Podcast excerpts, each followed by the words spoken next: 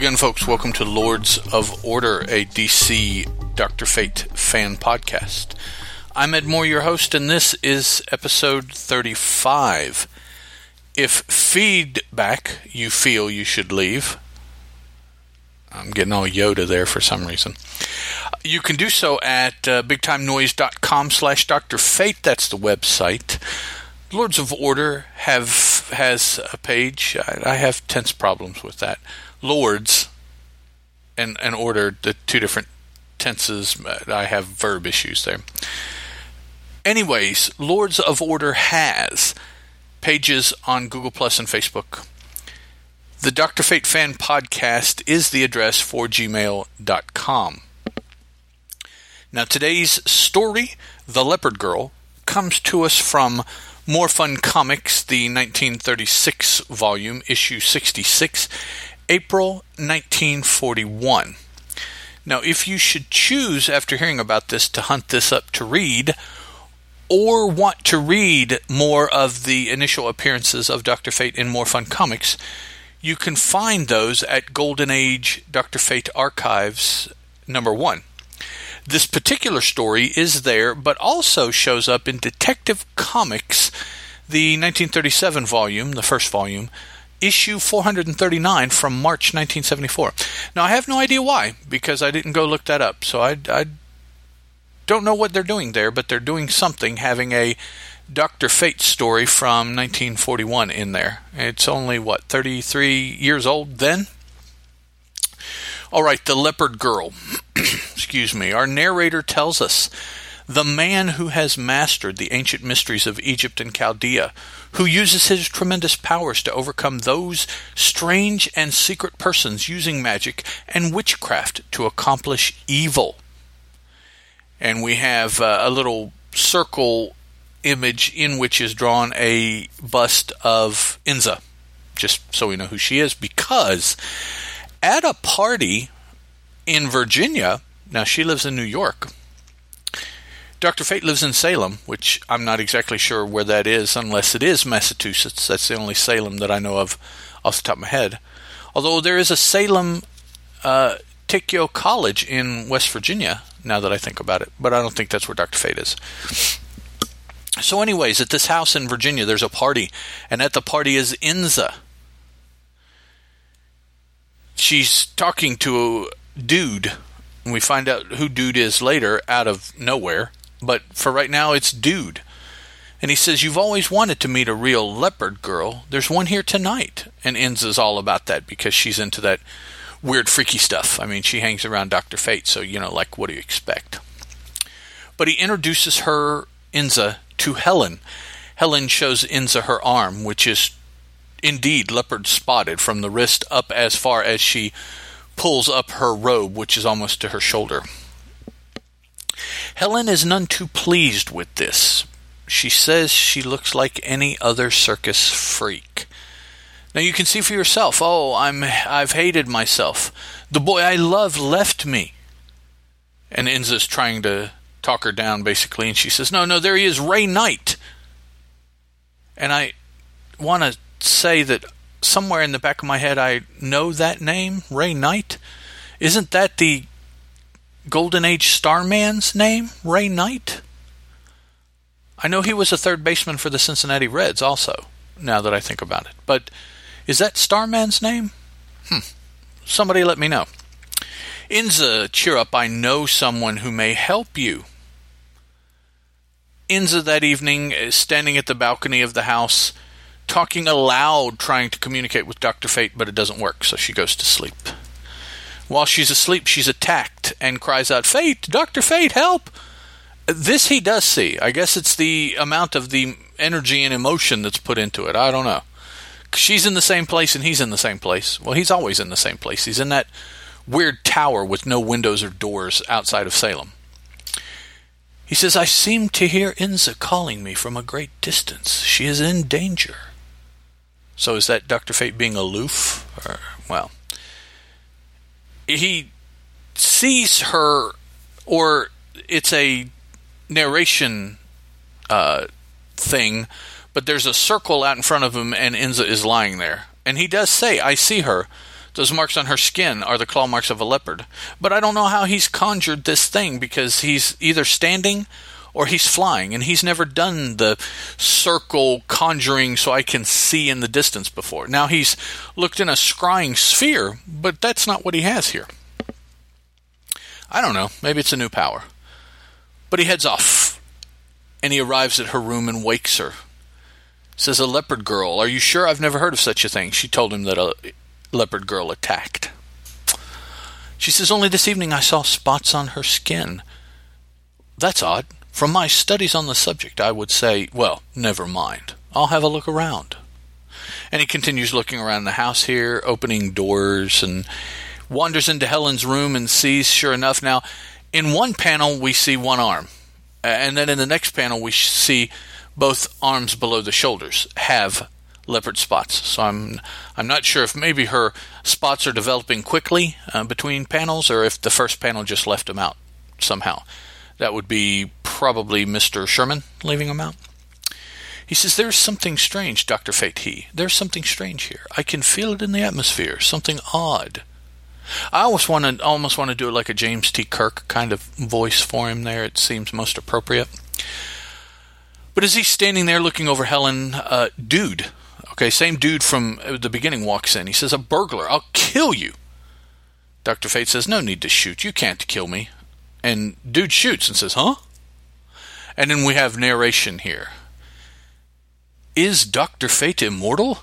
In a sense, yes, for he has learned the ultimate secret of the universe how to convert matter into pure force and absorb it in his body. Bullets fired into him are converted into energy and contribute to his tremendous power. Um, first time we've ever seen that, and we're you know, eight or ten, maybe a few more appearances in, and this is the first time it's come up. You would think that would be something pretty cool that they would want to use initially for when he's always facing these gangsters and bad guys, because they always use guns, right? That's all they ever have in the 30s and 40s was, you know, Smith and Wesson or uh, 38 Specials or whatever it is. Not even any big handguns. They always have these little pea shooter looking things. So it's never come up before. Something like that last issue came up for like the first time too. So I guess they're just adding to his his mythos as they go along uh, slowly, rather than dumping all of these he can do's honest at one time. That way he doesn't turn into a what's the word a Mary Sue. Is that the word? That character uh, that is unbeatable, that can do everything and be everywhere. You know, the all powerful character that RPG overseers try to uh, stop people from doing, right? Anyone? No? Okay.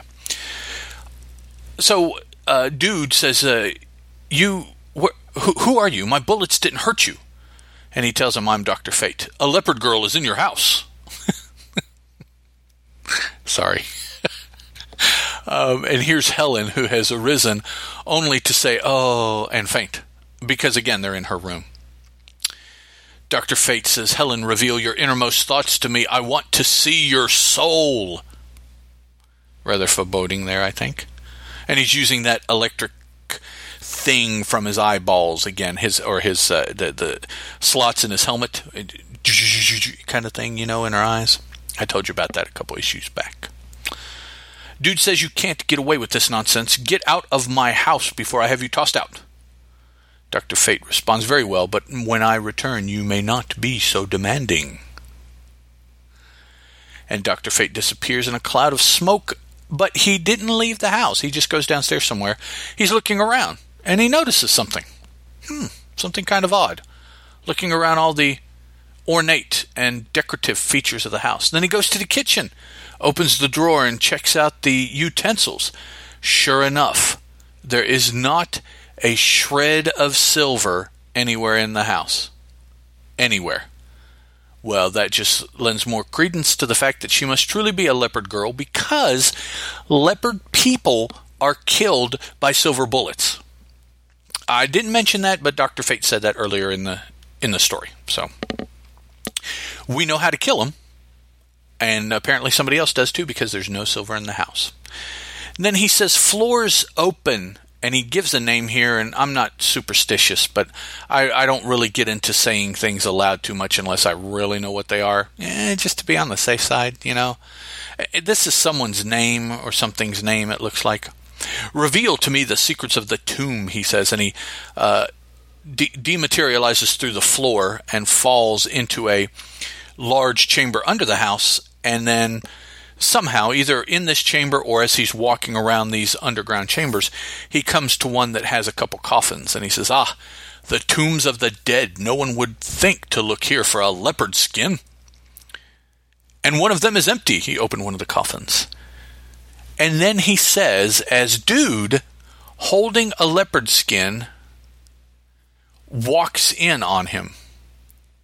Blazing saddles. Yes. Um, sorry for that interlude. He says Sarkis with a leopard skin. He kept it hidden here in the tomb. So now we know dude's name is Sarkis. Okay, we only have like a page or page and a half left of the story, and out of nowhere, Doctor Fate name drops. Right, Sarkis. Uh, I don't know. Uh, is that a first name or a last name? You know, I don't know. He says, You foul fiend, you have been feeding Helen drugs to turn parts of her skin to mottled spots. You wanted to drive her to kill herself so you'd get her inheritance as her cousin. And he says, How do you know that? I am Dr. Fate. I have the ability to read men's minds. Now you shall use your tricks no more. I guess that's how he learned dude's name was he must have read his mind right there. That's where he got Sarkis from. Dr. Fate sends Sarkis whirling into space. A case like yours cannot be handled by legal courts, so I banish you forever from the world of men. See how just mean he is? Boy, he just cuts nobody any slack. So he runs upstairs and he stops Helen just as she's about to plunge a dagger in her mouth. At least that's the way it looks like from the way it's drawn. I'm not sure that would kill her, but it would be a very painful way to go if, if it did kill her. It'd take her a little while, I think. But he zaps her with some of his personal force energy and knocks the knife out of her hand. And then, I guess, hearing the confusion, Ray Knight and Inza run into the room. And Mr. Knight doesn't there is no words exchanged between Helen and Ray, but he is seen walking off panel, the two of them looking longingly at each other with his hand on her shoulder. So I, I guess they reconciled in, in, between panels here. I, I don't know. But Inza says, Young love, I wish. And then Dr. Fate is standing and he has his hand on the forehead of his helmet as he says, You wish you knew someone besides an eerie sorcerer like me, eh? Well, take a look and he unhelms or dehelms or whatever the word would be, removes his helm. Narrator tells us for the first time Dr. Fate removes his golden mask.